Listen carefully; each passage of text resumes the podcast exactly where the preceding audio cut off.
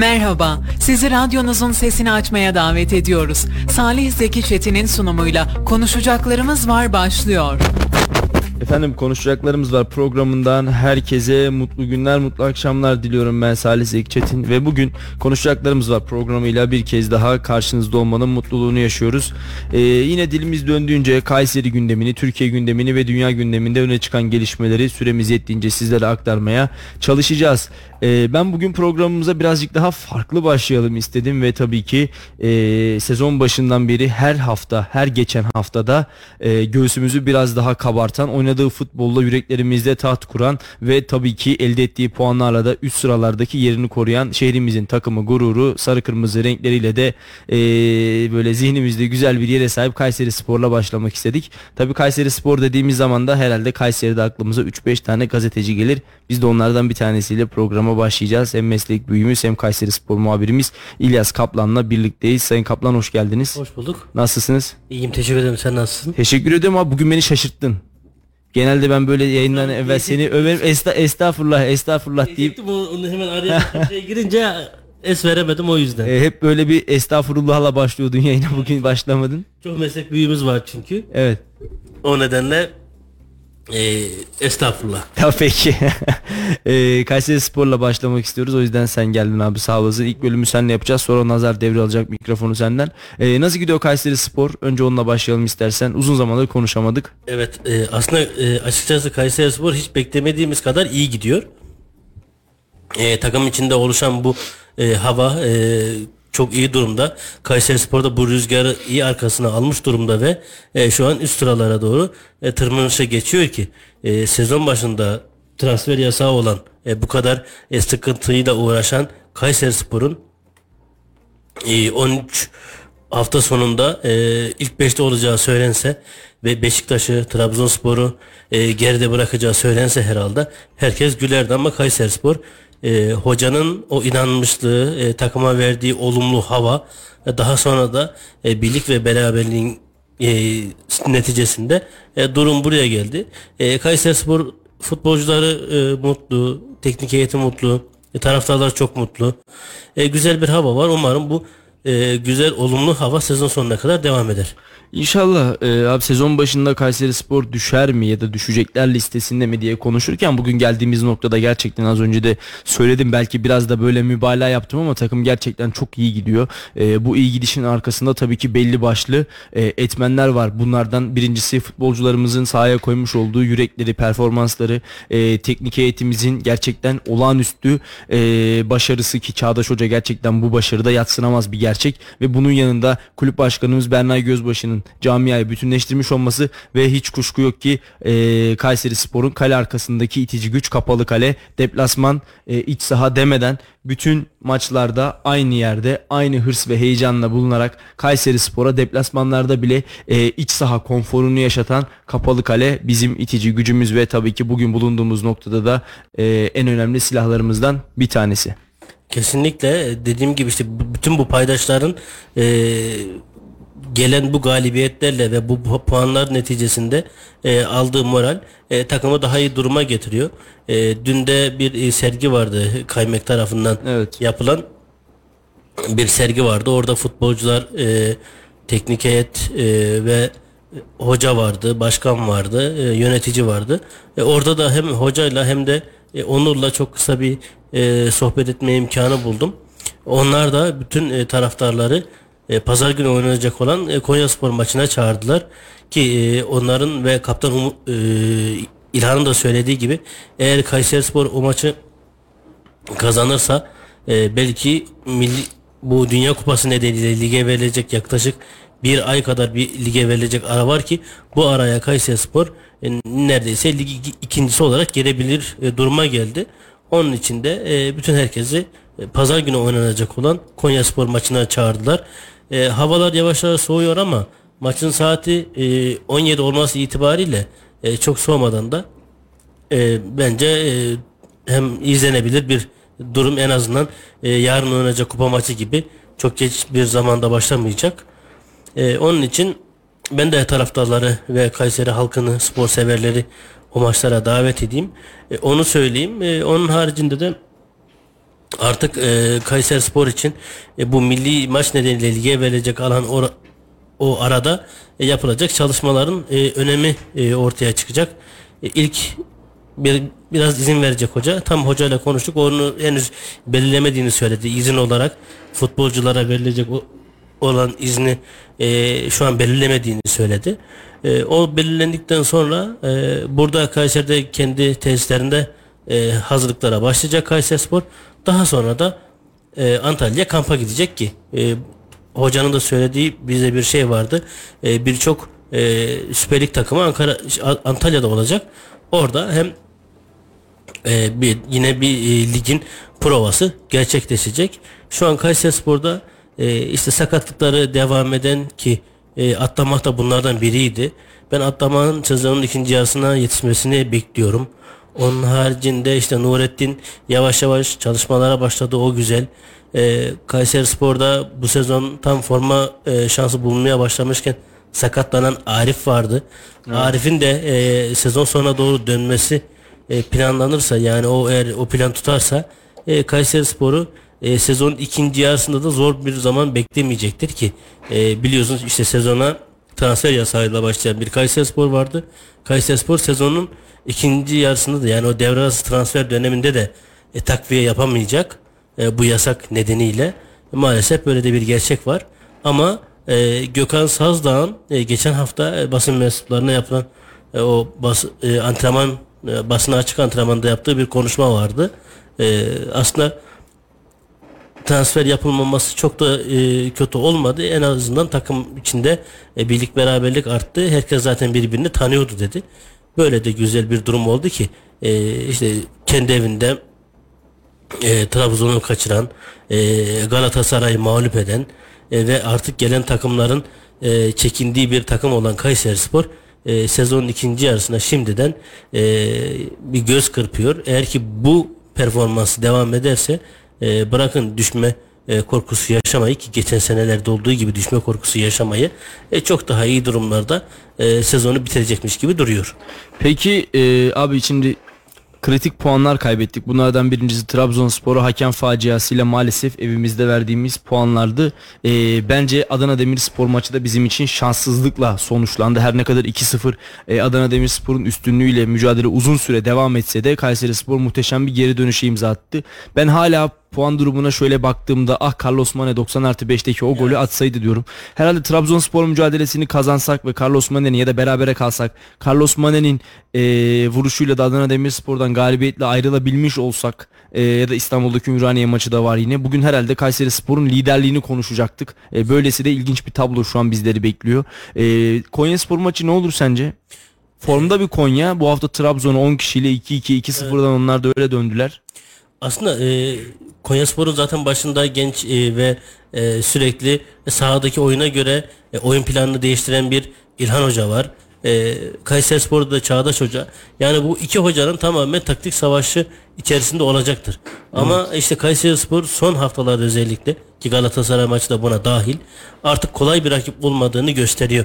Ve e, rakibe göre oynuyor. Yani basma kalıp bir oyunu yok. Tamam savunmadan veya kaleden e, kısa paslarla gidiyor ama e, rakip nasılsa rakibin e, ona göre analiz yapıyor ve e, analizlerinin de tuttuğunu görüyoruz ki e, Galatasaray maçında e, sen de oradaydın Galatasaray maçından sonra e, yapılan basın toplantısında hoca e, orta orta alanı e, tıkayıp onları e, kanatlardan baskı yapmaya itme, it, itmek istedik.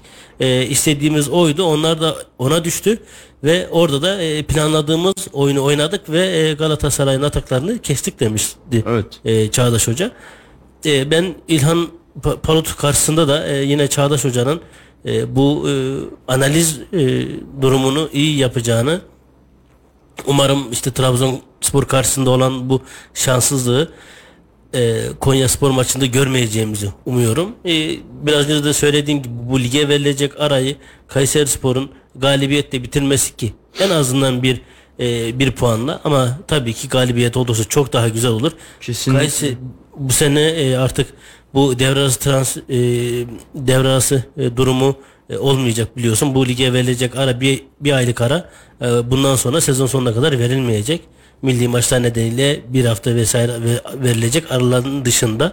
O nedenle e, Kayseri Sporu ve bütün takımlar aslında e, çok zor bir e, dönem bekliyor. Bundan sonraki e, müsabakalar e, bütün takımlar için zor olacak. Çünkü e, daha sezonun ilk yarısının bitmesine e, nereden bakarsan 5-6 hafta var ve e, diğer e, 19 hafta daha var. Yani yaklaşık bir 20 22 hafta var bu e, kalan maçlar. O nedenle hem e, kupa hem de e, lig sonuna doğru futbolcuların artık yavaş yavaş e, yorulmaları, e, sakatlanmaları derken e, bütün takımları zor bir dönem bekleyecek. Kayseri Spor'un hamle şansı olmaması hasebiyle e, bu konuda daha dikkatli olması gerekiyor. Bence e, Çağdaş Hoca e, bunda da bunu düşünüyor ki her zaman bizim e, hücum hattında görmeye alıştığımız Gökhan'ı e, bekte veya stoperde görebiliyoruz. Evet. Şimdi abi şöyle ben biraz puan durumuna bakıyorum. Hani bu sene gerçekten e, ligin çok üstünde bir kadro kurduğu söylenilen işte Jorge Jesus gibi tecrübeli bir teknik adamla çalışan Fenerbahçe 12 maç sonunda topladığı 29 puanla lider konumda. Tabi attığı gole baktığımızda 35 yani birçok takımın e, neredeyse iki katı kadar gol atmış. E, ama hani bu sene transfer yasağı olan gayet e, mütevazı bir bütçe ve kadroyla futbol oynayan şehrimizin temsilcisi Kayseri Spor ile 5. sırada 23 puan var. Yani Fenerbahçe ile e, 6 puan var aramızda. iki maç iki galibiyetlik bir şey. Sadece Fenerbahçe'nin bir maçı eksik ama e, ikinci Başakşehir'e bakalım. Onlar da e, 12 maçta topladıkları 24 puanla ikinci sıradalar. Onlarla da aramızda sadece e, bir puan var. Ka Tabii Kayseri Spor'un bir maçı da fazla. Alta baktığımızda ise 7. Trabzonspor 22 puanla 12 maç oynamış. Yani Trabzonspor galip gelmesi yani bizimle maç sayısını eşitlemesi halinde e, bir basamak üstümüze çıkabilir. Yani e, Kayseri Spor bir basamak aşağıya düşebilir ama şu anda baktığımız zaman gerçekten e, tabii ligin daha çok başındayız da diyebiliriz. Ben bu sene e, düşme korkusu yaşayacağımızı sanmıyorum. Allah da böyle bir korkuyu bize yaşatmasın. Çünkü geçtiğimiz seneleri hatırlayacak olursan gerçekten e, çok sıkıntılı süreçler geçirdiğimizi söyleyebiliriz ama e, Allah bu sene bence aynı e, inşallah bize aynı korkuları yaşatmaz. Kayseri Spor bu güzel oyununa devam eder diye umut ediyorum. E, peki yarın bir maçımız var. Türkiye Kupası'nda Sivas Belediye ile oynayacağız. Çok da geç saate koymuşlar. Akşam 9 maçı yarın bize denk Maalesef, gelmiş. evet. E, sen maçta olacaksın abi. Şimdi ne düşünüyorsun? E, kazanır mıyız diye sormayacağım. Kaç fark atarız? Yani o aslında hiç belli olmaz da bir de şöyle bir durum var işte. Kadro dar tek sıkıntı o bence. Yani or- orada da e, yine e, bir önceki maçta yani e, Türkiye Kupası maçında olduğu gibi Iğdır'a Iğdır e, Futbol Kulübü'ne karşı oynanan maçta olduğu gibi e, hoca e, form çok ligde forma şansı bulamayan veya sakatlıktan yeni çıkmış isimleri deneyecektir. E, işte mesela bu sezon e, ligde hiç e, forma şansı bulamayan Cenk Gönen'i yine ben e, kalede bekliyorum. Savunmada işte Atlamahtı, Uzadınmaydı veya gençlerdi. Ee, bunları e, forma şansı bulmasını bekliyorum. Zaten Kayseri Spor'un bence bu sene artık e, tamam e, durumu çok daha iyi olsaydı, transfer sıkıntısı olmasaydı, e, bu kadar borç yükü altında olmasaydı e, Kayseri Spor iki kulvarda da e, yarısın e, zirveyi kovalasın derdim ama gerçekçi olmalıyız ki e, Kayseri Spor'un artık e, bu sezon e, tamamen lige odaklanması gerekiyor. E, şu an her ne kadar e, Kayseri Spor ilk 5'te olsa da e, yarın e, bugün düşme potasındaki takımlarla aranızda 11-12 puan var. Yani 2 e, maç, 3 maç, hadi 4 maç var. E, yarın e, sizin kaybedeceğiniz 4 maç, rakibin alacağı 4 maç e, sizi bir, bir anda alt sıralara getirebilir ki biz geçtiğimiz senelerde bunları gördük. E, Altay çok iyiydi. Altay takımı çok iyiyken e, sezonu çok iyi ilk yarısını çok iyi durumda bitirmişken e, sezon sonunda küme düşen takım oldu. Yine e, Kasımpaşa e, düşme potasında sezonun ilk yarısını tamamlarken e, sezonun ikinci yarısında aldığı puanlarla e, Avrupa'yı zorlayan bir takım oldu. Yani onun için şu an için her şey erken bunu hoca da biliyor. E, sürekli aslında futbolcular da temkinli konuşmalarıyla bize e, yerlerini ve e, rehavete kapılmamaları gerektiğini gösteriyor. E, onun haricinde işte bugün e, İlhan'ın hem genç futbolcularla yabancıların yerlilerle e, o arkadaşlıkları birbirlerine davranışları e, gerçekten takım olunduğunu ve e, zaten Kayseri Sporu bu performansı getirenin de bu olduğunu gösteriyor. E, Kayseri Spor bu sezon e, tek transferi ve altın vuruşu diyebilirim. Hoca gerçekten Çağdaş Hoca de mi? Kesinlikle. yani Çağdaş Hoca e, bek- belki birçoğunun beklenmediği derecede e, Kayseri Sporu kendine inanmış ki ilk e, sen de biliyorsun e, havalanında kendisini karşılayan bir bendim. Orada da konuşmuştuk. Sonra imza töreninde sen de vardın. Orada da konuşmuştuk. E, sürekli e, başaracağını başaracağını söylüyordu. E, belki e, ilk kendisine inanan e, kendi başkası yoktu ya da yalnızdı diyebilirim ama hem ekibi e, daha sonra da yönetimin kendine verdiği destekle e, bugün Kayserispor tabii ki futbolcular da ona inanmış ve onun huyunu biliyorlar. Geçtiğimiz haftalarda bir lisede söyleşi vardı. Orada e, takım menajeri bir gelen soru üzerine e, orada öğrenci kardeşlerimizden bir tanesi e, Hikmet Hoca ile Çağdaş Hoca'yı e, kıyaslamalarını istedi futbolculardan. E, orada e, o takım menajeri e, Yunus Bey o kendisi e, ben yorumlayayım futbolcuları ateş atmayayım dedi. E, orada da söylediği bir söz vardı. Hikmet Hoca çok disiplinli e, ama o da başarıyı isteyen çok disiplinli çok kaliteli bir hoca. Çağdaş Hoca daha çok eğlenceli e, çok e, stres yaşatmadan e, futbolcuları o maça hazırlamaya çalışıyor demişti. Ki bazen antrenmanlardaki o e, samimi veya öyle çok disiplini değil de daha rahat e, yaptırdığı antrenmanlarda biz de tanık oluyoruz. E, artık hem Çağdaş Hoca'nın kendi rüştünü ispatlaması hem de e, bu zor durumdaki Kayserispor'un yakaladığı e, bu performans hem e, hocaya hem de Kayserispor kulübüne bir artı olarak yazılacaktır. Şunu sorayım abi sana. Çağdaş Hoca'yı buradan daha böyle e, dört büyüklerden bir tanesinin başına ya da Avrupa'ya hoca olarak görebilir miyiz sence? Ya şimdi e, zaten e, biliyorsun e, Beşiktaş'ın e, o Valer'in İsmail'i göndereceği belli olmuştu artık. E, herkes o son şansını beklerken yavaş yavaş hoca e, isimleri geçerken e, sosyal medyada en çok geçen 3 isimden bir tanesi Çağdaş Hoca'ydı. Evet. Sergen Yalçın ismi geçiyordu, Şenol Güneş ismi geçiyordu ve Çağdaş Atan geçiyordu. E tabii ki emin yani Çağdaş Hoca'ya e, bu konuda resmi bir teklif gitmemiştir ama yani e, taraftarın istediği isimlerden biri buydu ki hatırlarsan o e, Beşiktaş'ın bir önceki hocasının artık kötü gitmeye başladığı o dönemlerin birinde Kayserispor e, Galatasaray'ı yenmişti. İşte E, Çağdaş Hoca Beşiktaş'a çok yabancı değil. Gençliğinde futbolda oynadı yani orada. ki yani. şeyinde e, Se- Sergen Hoca'nın da yardımcısıydı. Evet. Hem Kayseri'de hem orada. O nedenle e, tabii ki o da isteyecektir. Bence zamanında gelecektir de. Ama şu an e, hem biraz önce dedim ya Kayseri'de e, kendini e, ispatlamak için burası Kayseri bir ona bir şans. E, o da e, Kayseri Spor'a bir şans. E, o sadece sürekli e, aslında bunu zaman zaman geçtiğimiz dönemlerde Hikmet Karaman da yapıyordu. Başka Kayseri Spor yok. Biz gideriz ama Kayseri Spor burada sürekli kalıcı olur. Kalıcı on, e, onlara bakılması gerekiyor diyordu. İşte bugün en basit örneği e, ilimizin takımlarından Erciyes Spor veya biraz daha yakın zamana geçeyim. Bugün Malatya Spor. Yani e, o bu kadar zorluk durumda sürekli e, küme düşmenin eşiğinde olan e, takımlar gibi olmamalı Kayseri Spor. O girdaba bir düşerse bir daha çıkması çok zor. Çok zor. Bu nedenle işte e, gerçekten işin ehli insanların e, kulübün bünyesinde e, olması gerekiyor. Hani ben şu andaki insanlar değil diye demiyorum. Yani yarın bir bunda ki bunu zamanında Erol Bedir de söylemişti. E, şu an e, Sayın Başkan Berna Gözbaşı da söylüyor.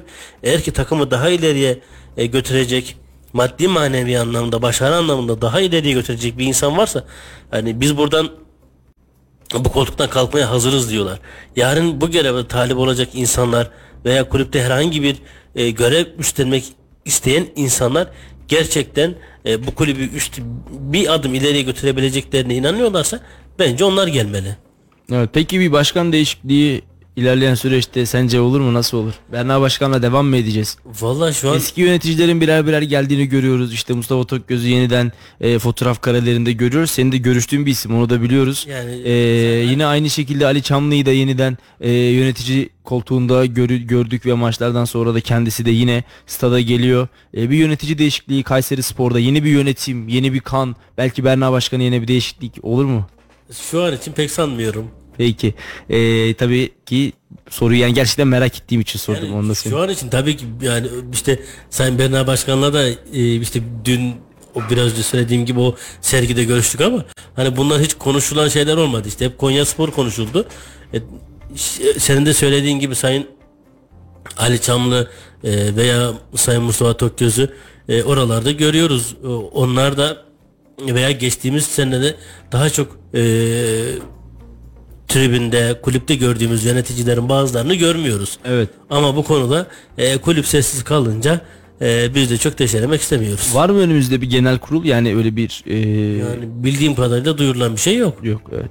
Bana başkan Ama görev süresi devam yani ediyor. şu e, işte değişen kulüpler yasası ki dernek artık dernek yasasından e, dernek yas dernek hüviyetinden çıktı kulüpler artık. Evet. O, o nedenle e, ben yavaş yavaş e, bu kulüplerin e, genel kurul yapmasını bekliyorum. Ben Bena Başkan'ın devam etmesi gerektiğini düşünüyorum. Hazır bu kadar kenetlenmişken, bu kadar da e, ligde tabii iyi giderken e, Kayseri Spor'a kadın eli bu sezon en azından iyi geldi diyorum.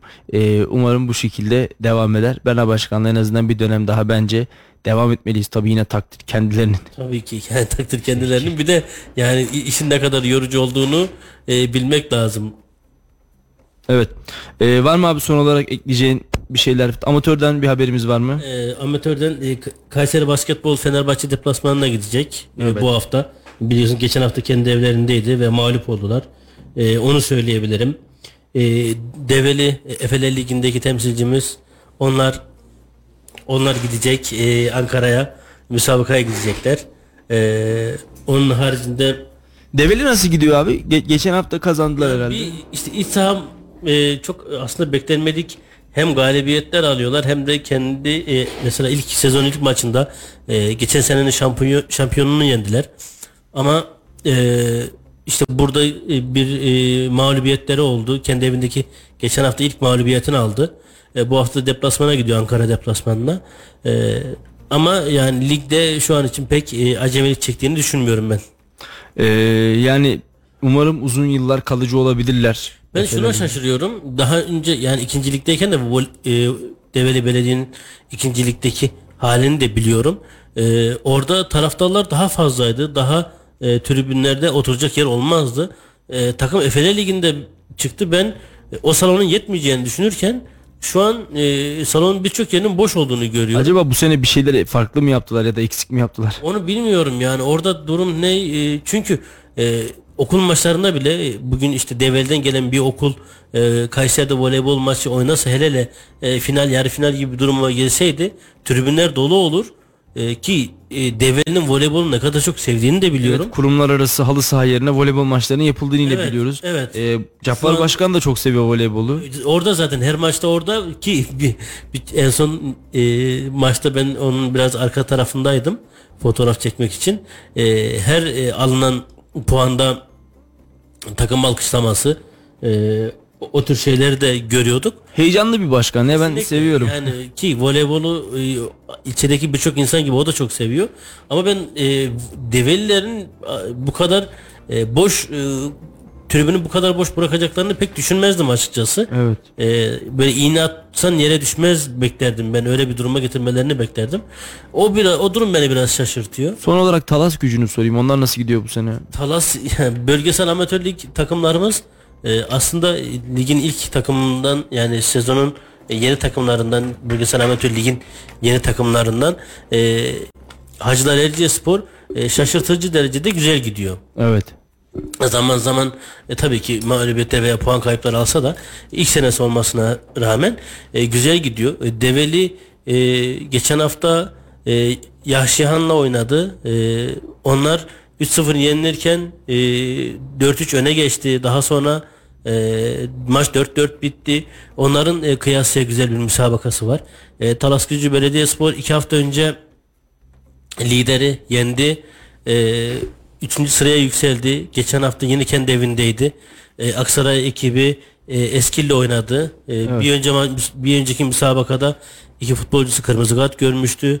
Ee, ve sakat futbolcuları vardı. Çok eksik e, kadrosuna rağmen e, Eskil ekibini e, geriye düştüğü maçta yendi. E, Talas Gücü Belediyespor onlar da liderlik yolunda iyi bir e, durumdalar. E, bu hafta deplasmana gidecekler.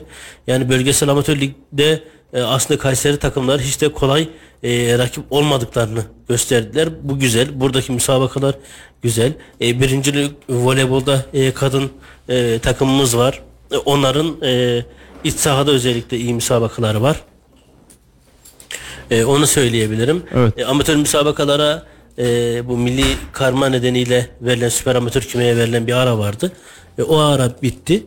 E, birinci amatör küme ve süper amatör küme devam ediyor. Evet peki. Teşekkür ederim abi ağzına yüreğine sağlık Rica değerli ederim. yorumların için. Programın geri kalanına kimle devam edeceğiz? Nazar'la devam edeceğiz. Hoş geldin demeyince de böyle bir şey yapıyor. Bana hoş geldin yok mu diyor.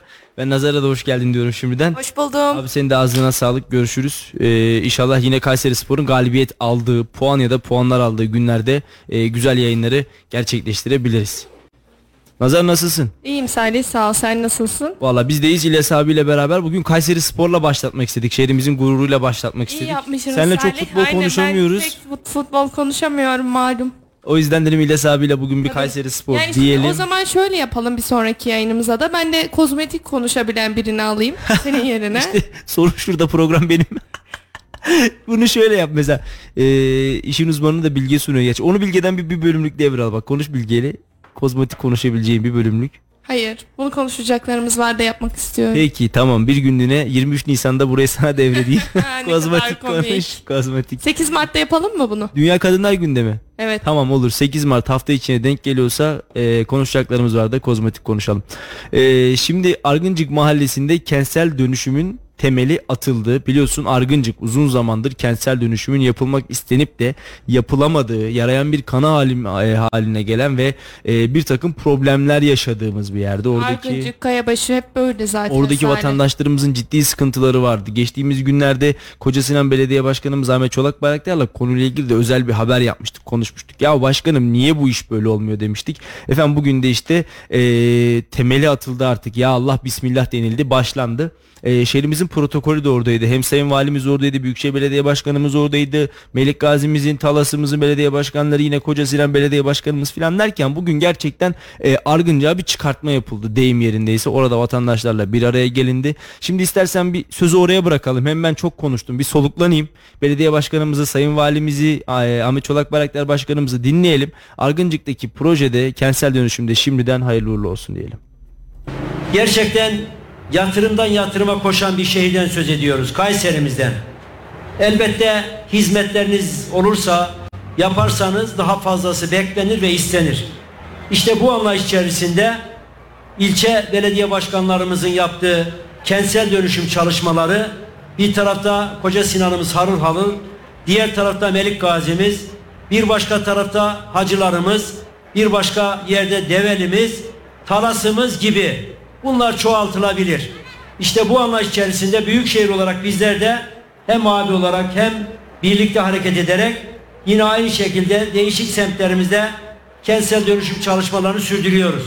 Hatırlanacağı üzere son olarak Oruç Reis bölgesinde 550 civarında vatandaşımıza yapılacak olan çalışma tamamlanma aşamasına yaklaştı. İnşallah onun bir ikinci etabını daha başlatmak suretiyle Oruç Reisimizi tamamlama yönünde gayret gösteriyoruz. Tabi Argınca gelmişken Alsancak Mahallesi'nde de benzer bir çalışma yaptığımızı, temelini atacağımızı inşallah yakın zamanda muhtarımıza buradan müjdesini hemen kolu kalktı hanımefendinin. Argıncık Alsancak maşallah gelişmeler çok iyi. Ee, bayan muhtar tarafından yönetilen bir mahalleden söz ediyoruz Alsancağımızdan. tamam.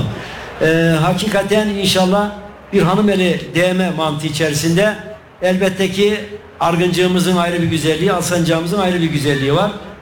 Bu çalışmaları sürdürürken geçenlerde de söyledim. iki sihirli kelimeden bahsediyoruz. Kentsel dönüşüm. Hakikaten Sayın Cumhurbaşkanımızın talimatıyla hükümetimizin çıkartmış olduğu yasalar ile burada özel katkısının olduğunu bildiğimiz Genel Başkan Yardımcımız yine bir dönem Çevre Şehircilik Bakanlığı yapan Mehmet Özseseki Bakanımızın gayretleriyle kentsel dönüşümdeki çalışmalar hepimiz takip ediyoruz. İşte bu iki sihirli kelimenin içerisini dolduran vatandaşların bize olan güveni. O açıdan Biz bu güvene layık olma yönünde gayret gösteriyor, vatandaşlarımızın güvenine layık oluyoruz. Ben 6 ay önce Kayseri'ye atandım. Göreve başladığım gün Koca Sinan Belediye Başkanı temel atıyordu. Açılış yapıyordu. 6 ay oldu o hala açılış yapıyor temel atıyor. Açılışları ve temel atmaları hiç bitmedi. Bu büyük bir enerjinin sonucu. Geçenlerde açılış programlarını bana gösterdi. Ya dedim bir otur oturduğun yerde kaç tane iş yaptınız? Her gün birisini açarsak biz nasıl yapacağız diye. Başkanımız bana özellikle Argıncık Mahallesi'nin çok özel olduğunu, burada büyük bir iş yapılacağını söyledi. Ben de özellikle başkanımızın o daveti üzerine bugün burada sizlerle beraber olmaktan dolayı çok mutluyum gerçekten. Bizler Kayseri'de Kayserililere hizmet etmek için belli bir birlik beraberlik içerisinde çalışıyoruz. Ne Büyükşehir Belediye Başkanımız ne ben bu iş bizim, bu iş bizim değil diye düşünmüyoruz. Ama özellikle belediyelerimiz gerçekten her konuda taşın altına elini koyuyorlar. Büyükşehir Belediye Başkanımız hangi konu olursa olsun bu bizi ilgilendiriyor, ilgilendirmiyor demiyor. İşin altına elini koyuyor.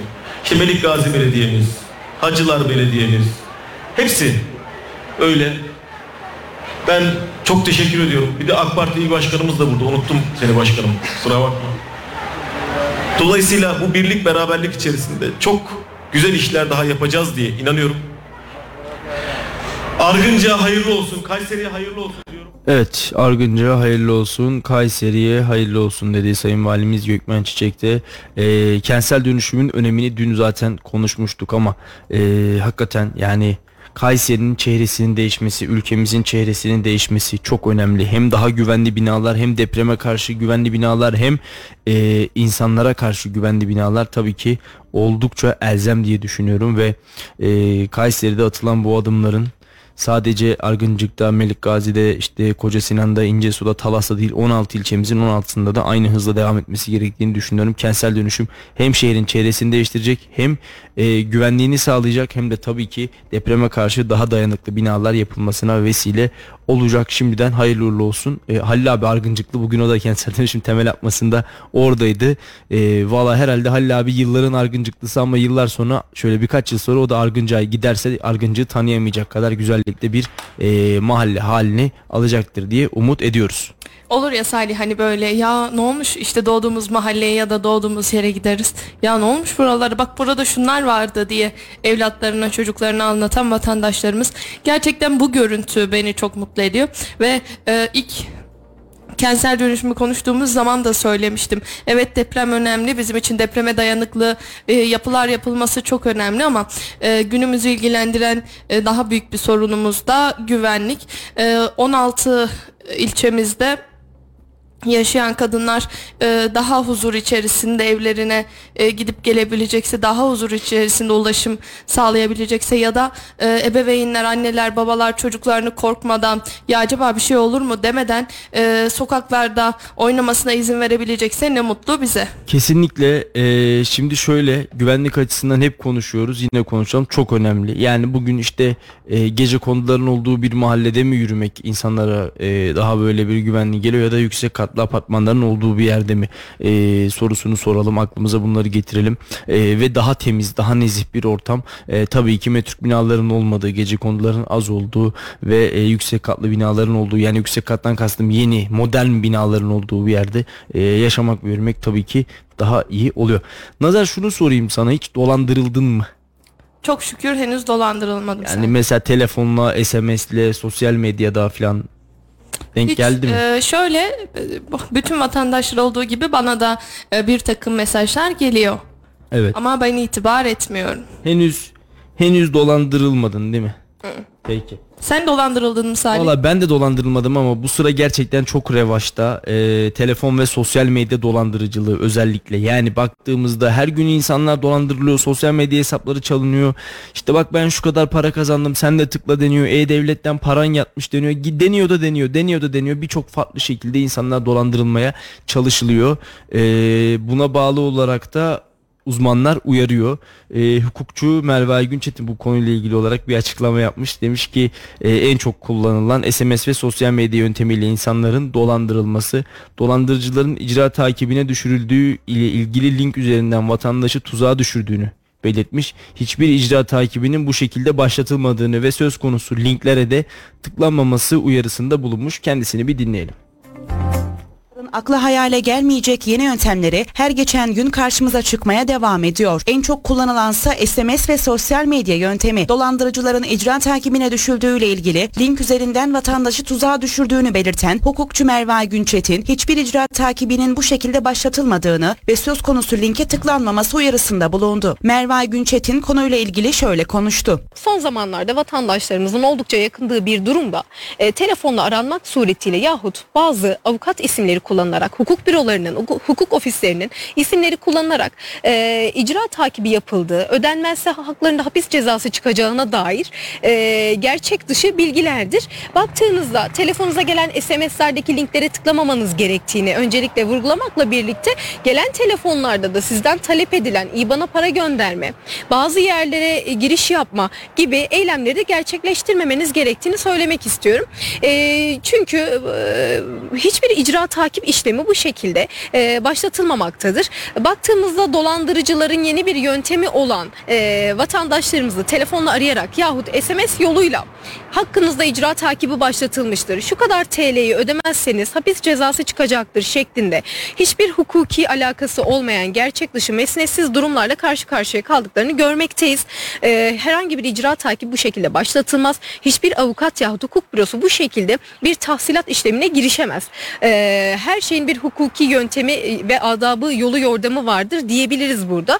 Birçok vatandaşımızdan duyduğumuz üzere telefonla aranmak suretiyle belirli yıllarda kargo ile ürün aldığı, ürünü iade ettiği ya da ürünü iade etmeyi aksatıp parasını ödemediği şeklinde birçok manipüle edici bilgiyle birlikte vatandaşlarımızdan e, para talep edildiğini görmekteyiz. Bu alenen bir dolandırıcılık suçudur. Tabii ki de burada kendilerinin vermiş olduğu IBAN'a herhangi bir şekilde para ödenmemesi gerekmektedir. SMS gönderilirse, link gönderilirse, telefonlarına kod gönderilirse bu kodu, linki, bağlantıları yani herhangi bir şekilde tıklamamaları yahut gönderilen kodları e, verilen e, alanlara talimatlara uygun bir şekilde girmemeleri gerektiğini belirtmek istiyorum. Çünkü burada vatandaşlarımız bizim oltalama tipi dediğimiz, phishing dediğimiz e, dolandırıcılık suçuyla karşı karşıya kalmaktalar e, ve haksız bir yere hakkınızda gerçek bir icra takibi yokken, gerçek bir hukuki işlem başlatılmamışken dolandırılmakla e, karşı karşıya kalmaktalar tabii. E, baktığımızda bu dolandırıcılık tipinin birçok olayla, birçok e, konuyla birlikte gündeme geldiğini görebilmekteyiz. E, aramak suretiyle polis olarak tanıtıp, savcı, hakim olarak tanıtıp ya da e, hukuk alanında herhangi bir personel, memur, icra katibi, avukat olarak tanıtıp vatandaşlarımızdan para istenmektedir. Hiçbir hukuki ve icrai işlem telefonla yürütülemez. Vatandaşlarımızı buradan bir kez daha uyaralım. Hukuki işlemlerin her biri devletimizin resmi kanallarıyla, resmi kurum ve kuruluşlarıyla yürütülmekte olup SMS yoluyla icra takibi yapmak, SMS yoluyla ödeme yapmak mümkün değildir, yasaktır, suçtur. Bunu da tekrar etmiş olalım, itibar etmesinler. Evet e, şimdi dolandırıcılık olaylarını sosyal medya hayatımıza girdiği günden beri yaşıyoruz. Allah muhafaza herhalde bir süre daha da e, göreceğiz yaşayacağız ya da işte her neyse. E, şimdi özellikle yaşı birazcık daha bizden ileride olan insanların dolandırılma olasılığı daha yüksek oluyor. Çünkü sosyal medyayla ya da e, telefonla bizden daha geç tanışmış oluyorlar ve ne oluyor? E, kullanmayı genç nesile nazaran daha az biliyorlar ve bu da dolandırılmaları beraberinde getiriyor. Dikkat etmek lazım. İçişleri Bakanlığı sürekli uyarıyor. Aman dolandırılmayın diyor. Bakın sakın dolandırılmayın diyor. Dikkat edin diyor. E, sizi polis savcı ismiyle şekliyle ararlarsa sakın inanmayın diyor. Ama bazen ne yapıyoruz? Öyle bir dolandırılıyoruz ki yani e, ben şuna şahitlik ettim ya ben bunca zaman dolandırılmam dedim de ben de dolandırıldım diyen birçok insan var. O yüzden bence dikkat etmek Şimdi gerekiyor. Misali şey vardı bir dönem. Ee, işte abi ben e, şu köydeyim, şu kadar altın buldum ama köyün köyden çıkamıyorum. İşte bunu bozdurmamız lazım vesaire. İşte beni acil ara. İşte heh, bir de Bu orada vardı. rakam bir de orada rakam veriyorlardı altın Ee, rakamı. evet kaç tane olduğunu unuttum şu an ama Ben de unuttum. böyle e, bir dolandırılma e, dolandırıcı sistemi vardı. Şimdi buna düşen bir tane akrabam vardı benim. Evet. Aradılar, adamla konuştular. Buradan çıkıp Nevşehir'e gittiler. Nevşehir'e gittiler gitmeden evvel adama köyden çıkabilmeleri için bir, bir miktar para gönderdiler. Nevşehir'e gittiler. Adam yok. Adamı tanıyan kimse yok. Sonrasında numara yok. Hiçbir şey kalmadı değil mi? Aynen öyle. Para Salih. gitti, altın yok. Bir de az evvel senin de söylediğin gibi işte adınıza ait icra dosyası bulunmuştur vesaire vesaire. Şimdi de böyle avukatım adınıza ait icra dosyası var deyip e, dolandırılan vatandaşlarımız da çok maalesef. Maalesef. Ve Ee, işte isminiz terör örgütüne karıştı deniyordu bir dönem. Evet. E, dosyanız var burada. Ama şimdi o, o zamanlarda işte bu FETÖ vesaire terör örgütleri çok e, rövanştaydı ya Salih. Evet. E, insanları bununla kandırdılar ne yazık ki. Kesinlikle maalesef birçok insan mağdur edildi. Dikkat edelim. Bugün Ankara sürpriz bir görüşmeye sahne oldu. Cumhurbaşkanı Recep Tayyip Erdoğan ve Cumhur İttifakı'nın bir diğer lideri Milliyetçi Hareket Partisi Genel Başkanı Devlet Bahçeli Beştepe'de bir araya geldi ve bir saatlik görüşme gerçekleştirdiler. Söz konusu görüşme Cumhurbaşkanı Erdoğan'ın günlük programında yer almıyordu. Her gün e, biliyorsun Cumhurbaşkanlığı tarafından Sayın Cumhurbaşkanı Erdoğan'ın programı açıklanıyor ve orada e, vatandaşlarla paylaşıyorlar. İşte bugün şunlar yapılacaktır. İşte şunları kabul edeceğiz, şunlarla görüşeceğiz veya şurada basın açıklaması var diye e, Sayın Cumhurbaşkanı'nın programı yayınlanıyordu. Ama bu herhangi bir program dahilinde olan bir görüşme değil. Görüşme sonrasında iki taraftan da herhangi bir açıklama yapılmadı. Ama edinilen bilgiye göre görüşmede AK Parti'nin başörtüsüne ilişkin anayasa değişikliği teklifinde gelinen son nokta masaya yatırıldı. Ee, Erdoğan ve Bahçeli'nin bu konuda görüş alışverişinde bulunduğu belirtiliyor. İki lider son olarak Devlet Bahçeli'nin evinde 5 Ekim'de görüşmüşlerdi. Ee, dedi, dün Sayın Bahçeli grup toplantısında yaptığı açıklamayla gündeme bomba gibi düşmüştü. Ee, acaba Cumhur İttifakı dağılacak mı ya da bakalım HDP ile görüşmeye ne tepki verecek Sayın Bahçeli derken e, ben bence görüşmelerinde bir beis yok bir sıkıntı yok demişti ve bugün de iki lider bir araya geldi el sıkıştılar tokalaştılar yan yana fotoğraf karesini verdiler ve Cumhur İttifakı'nda çatlak yok mesajı da belki de Beştepe'den bizlere sunulmuş oldu. Ee, bir diğer tarafta ise Kemal Kılıçdaroğlu'nun Süleyman Soylu'yu açmış olduğu bir dava var. Evet Salih 5 kuruşluk tazminat davası açtı e, CHP Genel Başkanı Kemal Kılıçdaroğlu Evet. e, Süleyman Soylu'ya. Şimdi şöyle e, gerçekten siyaset her geçen gün ısınıyor. Yani ısınıyor derken artık ısınmanın ötesinde kaynıyor. Biz buharlaşmaya geçtik. Liderler sürekli bir araya geliyor. Toplantılar yapılıyor.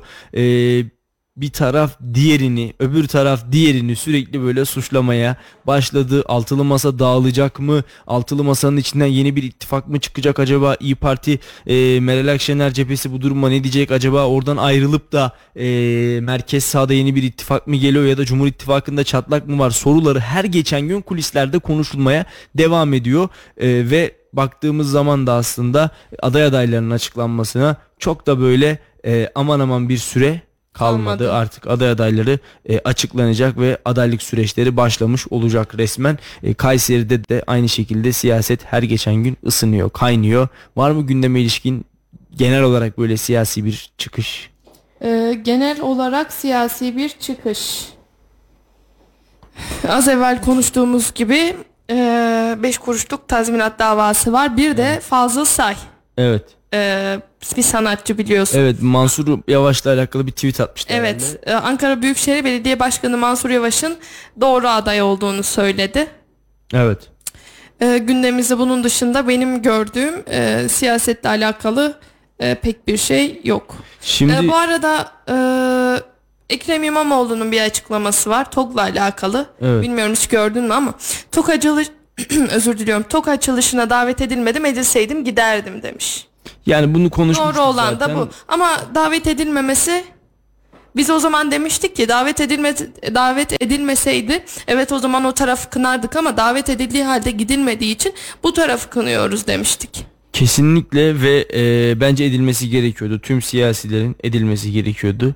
E, şey değil yani bu hani böyle aman aman ya nasıl davet etmezsiniz de nasıl davet edersiniz diyeceğimiz bir olay değil. Madem devlet, hükümet böyle bir şey yaptı e, tüm siyasiler bence davet edilmeliydi. Edilenler de bence gitmeliydi. HDP'nin bir açıklaması var. Ebru Günay demiş ki Meral Akşener sen HDP'yi bırak. Sedat Bucak'la ne konuştun onu açıkla. 17 bin faili meçhul cinayetin hesabını ver ve haddini bil demiş. E, HDP'de şu anda İyi Parti ile ipleri iyice germiş durumda. Bunu da söyleyebiliriz. Ee, Mansur Yavaş'la alakalı o TT olmuş. Ankara'nın billboardlarında Ulu Önder Mustafa Kemal'i anmışlar ve yarın 84. yıl e, Mustafa Kemal'in e, hayatını kaybedişinin 84. yılı yine anma programlarıyla devam edecek. E, yarın 10 Kasım istersen biraz onunla ilgili konuşalım. E, akabinde gündeme geri döneriz. Yani ondan e, ziyade 10 Kasım deyince şimdi biz e, Mustafa Kemal'in e, 10 Kasım'la alakalı bir hayatını anlatan çok kısa bir haber paylaştık yayınladık. Evet. Okursan memnun oluruz. Güzel olur.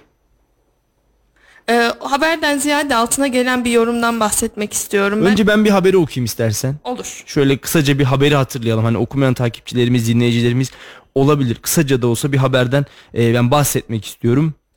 Tamam. 84. ölüm yıl dönümünde Mustafa Kemal Atatürk'ün hayatı ve başarıları demişiz. Yarın 10 Kasım tam 84 yıl önce Cumhuriyet'in kurucusu Mustafa Kemal Atatürk erken denebilecek bir yaşta yani 57 yaşında hayata gözlerini yumdu.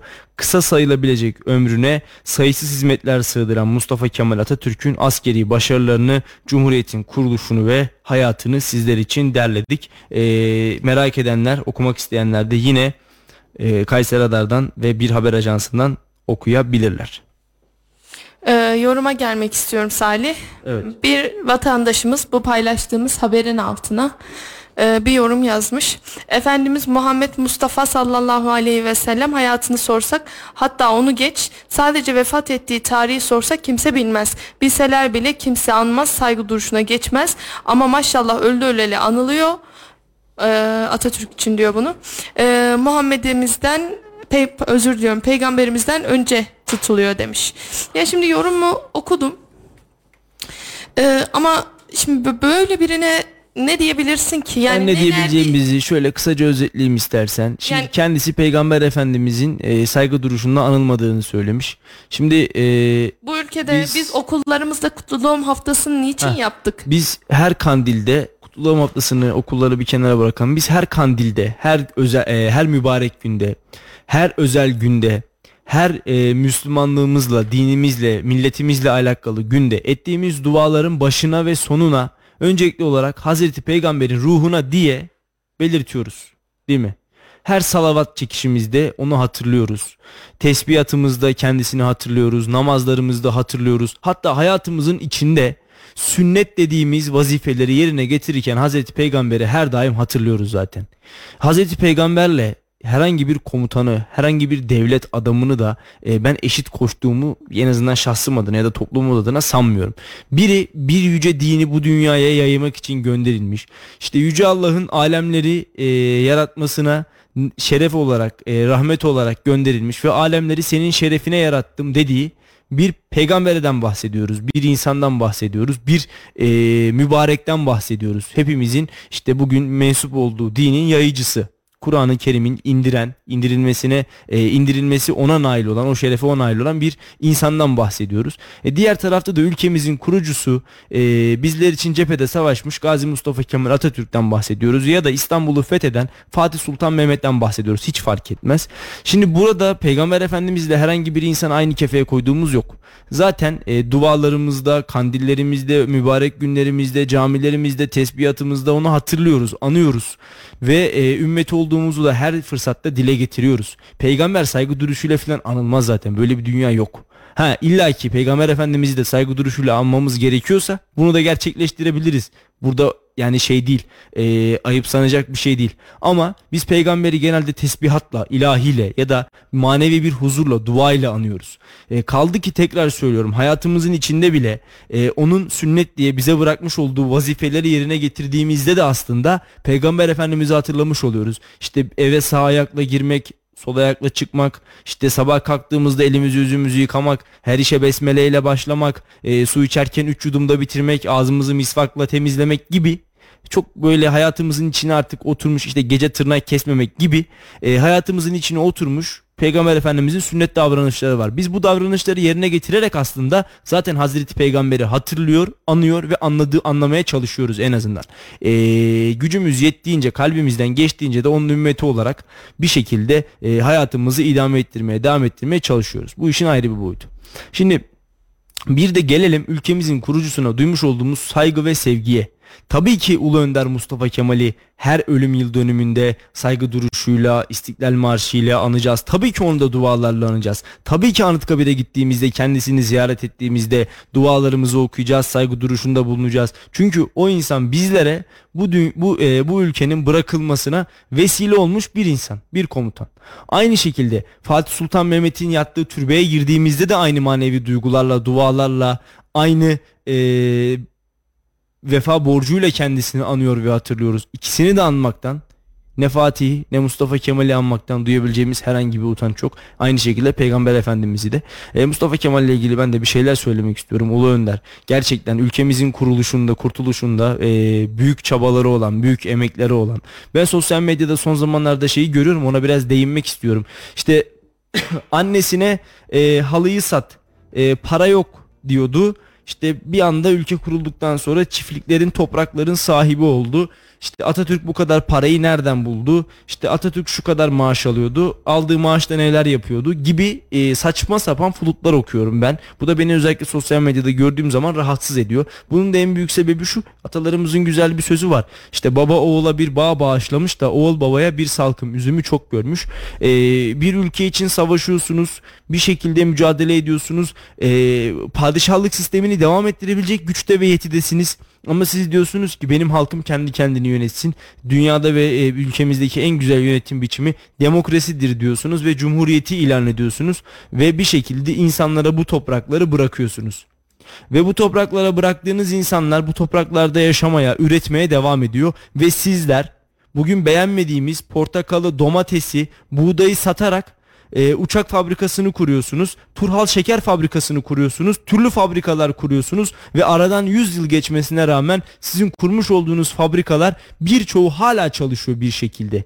Köy enstitülerini kuruyorsunuz. Köy enstitülerinin ne kadar önemli olduğunu biz aradan yıllar geçtikten, kapandıktan yıllar geçtikten sonra anlayabiliyoruz. Diyanet İşleri Başkanlığı'nı kurduruyorsunuz. Allah rahmet eylesin. Ee, Börekçi Hoca'ya da Allah rahmet eylesin. Kur'an-ı Kerim'i Türkçe'ye çeviriyorsunuz. Meal çeviriyorsunuz. Tefsirler yayınlatıyorsunuz. insanların dinini anlamasını sağlıyorsunuz. Akabinde geliyorsunuz okulları açıyorsunuz. Banka kuruyorsunuz. E, İş Bankası'nın, Ziraat Bankası'nın kuruluşunda öncülük ediyorsunuz. Akabinde diyorsunuz ki benim kadınım seçme seçilme hakkına kavuşsun diyorsunuz. 1934 yılında Avrupa'dan önce sizin kadınlarınız seçme ve seçilme hakkıyla oy kullanarak yönetimde söz sahibi oluyorlar.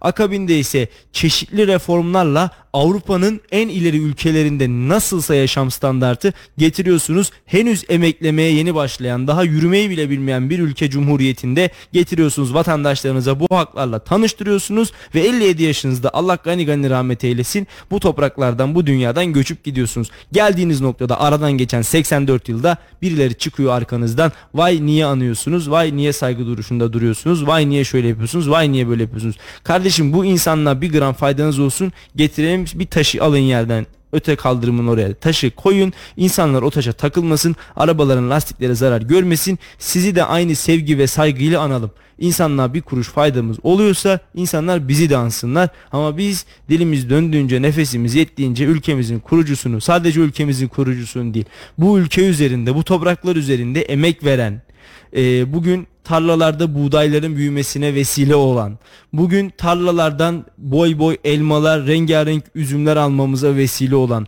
bugün sanayimizin, üretimimizin artmasını, işte yerli otomotiv TOG'umuzun üretilmesini sağlayan her kim varsa bunlara vesile olan kim varsa her birini saygıyla anacağız. Hem hayattayken anacağız hem öldükten sonra da anacağız. Bunda rahatsız olunacak. Bunda karın ağrısı duyulacak. Bunda ya niye Mustafa Kemal'i anıyorsunuz? Niye şunu anıyorsunuz? Niye bunu anıyorsunuz diyebilecek bir durum olduğunu sanmıyorum. Peygamberi devlet adamından, devlet adamı Hazreti Peygamber'den şöyle bir ayırmamız gerekiyor. Bir tarafta işte alemlere rahmet olarak gelen bu yeryüzünü onun e, yüzü suyu hürmetine kurulduğu açıklanan yüce yaratıcı tarafından bir peygamber var. Diğer tarafta da ülkemizi kur- kuran, kurtaran bir kurtarıcı var. İkisi çok farklı kefelerde. Ee, dediğim gibi bir tanesi sıradan bir insan yani Atatürk'ün bugün insanüstü özellikleri, insanüstü güçleri ya da böyle bir e, rahmeti, bereketi hani böyle bir şey ona bahşedilmemiş ya da e, Fatih Sultan Mehmet için de aynı şeyi söyleyebiliriz. Ama diğer tarafta Hazreti Peygamber'den bahsediyoruz. Böyle e, iki tarafı birbirine karıştırmamak lazım. İnsanların milli manevi duygularını birbirine sokmamak lazım. Yarın 10 Kasım Saat 9'u 5 geçe tüm Türkiye'de olduğu gibi Kayseri'de de hayat duracak. Mustafa Kemal'i bir kez daha içimizdeki en derin duygularla, en hissiyatlı duygularla bir kez daha anacağız, hatırlayacağız. Tıpkı 84 yıldır tüm 10 Kasımlarda yaptığımız gibi. Allah rahmet eylesin diyelim Ee, Salih bize de bu güzel ülkeyi kazandırdı.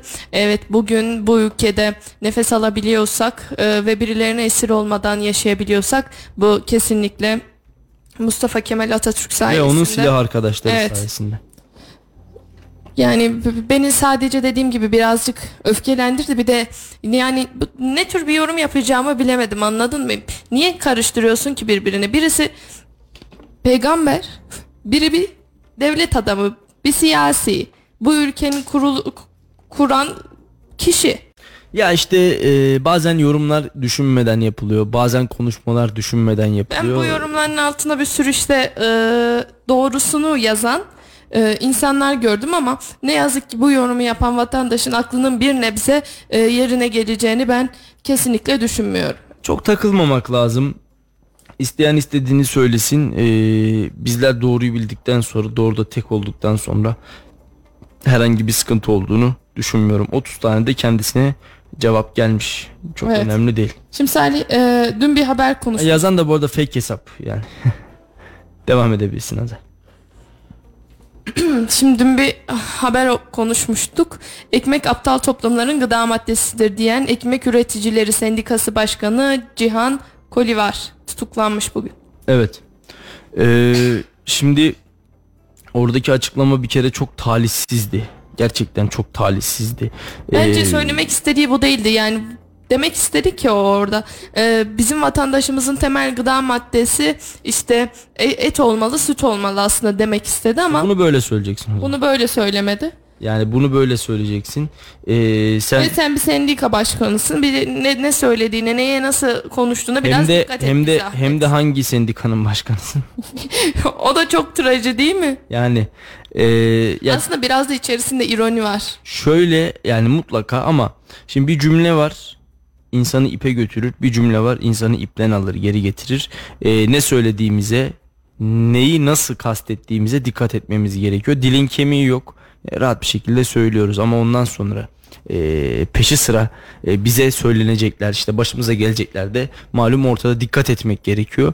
E, ben serbest kalır çok uzun süre tutuklu kalacağını sanmıyorum ama bunlar da gerekiyor. Yani işte e, bayrağımıza, Türk liramıza, işte kutsallarımıza ya da nimete bu şekilde bir saldırı ya da bir söylem olduğu zaman en azından örnek alınıp tekrar olmaması için böylesine suçlar bence e, böylesine olaylar bence birazcık gerekiyor. Ee, kesinlikle haklısın Salih ama peki bu caydırıcı olacak mı? Şimdi e, bugün muhtemelen tutuklandı birkaç gün ya da birkaç ay sonra muhtemelen serbest kalır. Ama bak o da zaten şunu söylemiş. Ben ekmeğin sağlığa zararlı olduğunu anlatmaya çalıştım demiş. Ekmeğin sağlığa zararlı olduğunu anlatmak istiyorsan arkadaş sen dersin ki ekmek sağlığa zararlı. Gidip de orada vay ekmek yiyen salaktır demezsin yani. Şey Sofrada aptaldır. aptaldır demezsin işte. Ya hepsi aynı kapıya çıkıyor diye şey yapmadım. E, demezsin. Salih bir de aslında bilmiyorum seni ne kadar şaşırttı ama gram altın bugün e, Ee, 19 liraya yükseldi. Şu an şu- ne kadar? Şöyle e, şu an net yani şuradan bakayım ben de E, fiyatı bilmiyorum. Şuradan bakayım gram altın şu anda 1026 lira. 1026 lira. Evet şu an 1026 lira. E, şunu söyleyeyim nazar bende yeri gelmişken yıl sonuna doğru bir artışın beklendiğini zaten e, uzmanlar yatırım tavsiyesi yapan ya da işte e, altını satan insanlar dile getiriyorlardı.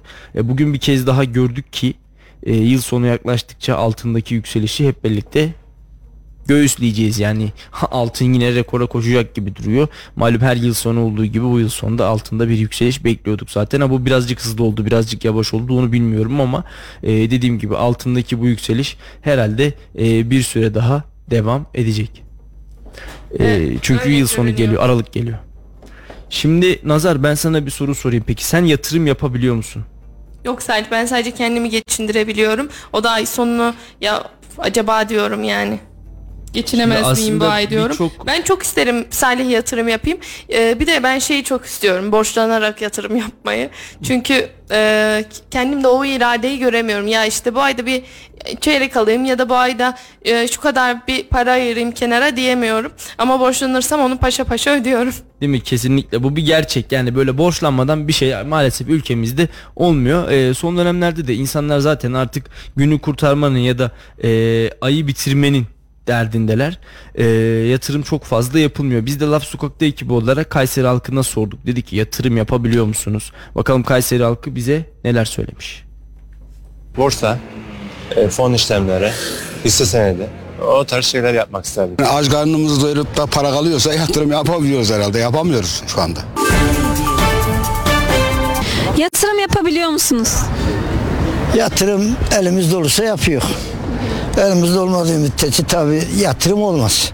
Peki hangi yatırım araçlarını kullanıyorsunuz? Biz çiftçiyik. Devamlı tahılla uğraşıyor. Çiftçiyle yani ziraatçiliğiyle uğraşıyor. Bağ bahçe. Pancar patates. Tarım faaliyetleriyle normal bir şekilde 30-40 sene yaptık bunları biz yani. O, o zamanın behrinde pancarın kilosu 70 kuruşudu. 60 kuruşudu. O aradaydı işte. Biz o zaman para kazandık yani. Ben burada da evi 37 milyon aldım. 45 sene önce. Bir takım dükkandan bir ev 40 37 bin liraya aldım. Şimdi yatırıma gelince çiftçinin yatırımı olmaz. Çiftçinin gideri çok, geliri az. Şimdiki durum o hiç mukayese olmuyor. Daha kötü oldu. Gübre fazlalaştı, tohum fazlalaştı. Mazot derken ufak tefek yani çiftçi e, yüzde kırka düştü. Yüzde altmışı ufak mal vesaire taşımayanlar onlar zarar etti. İnsanlara bakıyorum şöyle allar giyiyor. Şey kara, e, allar giyiyor. Ya alı giyme giyin karayı. Niye? Ya cüzdan boş cep boş vermiyor neşe. Yaptığın iş çıkıyor boşa. Sen ne kendi kendine sevdalanıyorsun yani. Yatırım yok maalesef yapamıyorum. Öğrenciyim malum. Durumlar zaten belli. Altın düşünürdüm yani. O, o altın üzerine yapardım yani yatırımımı.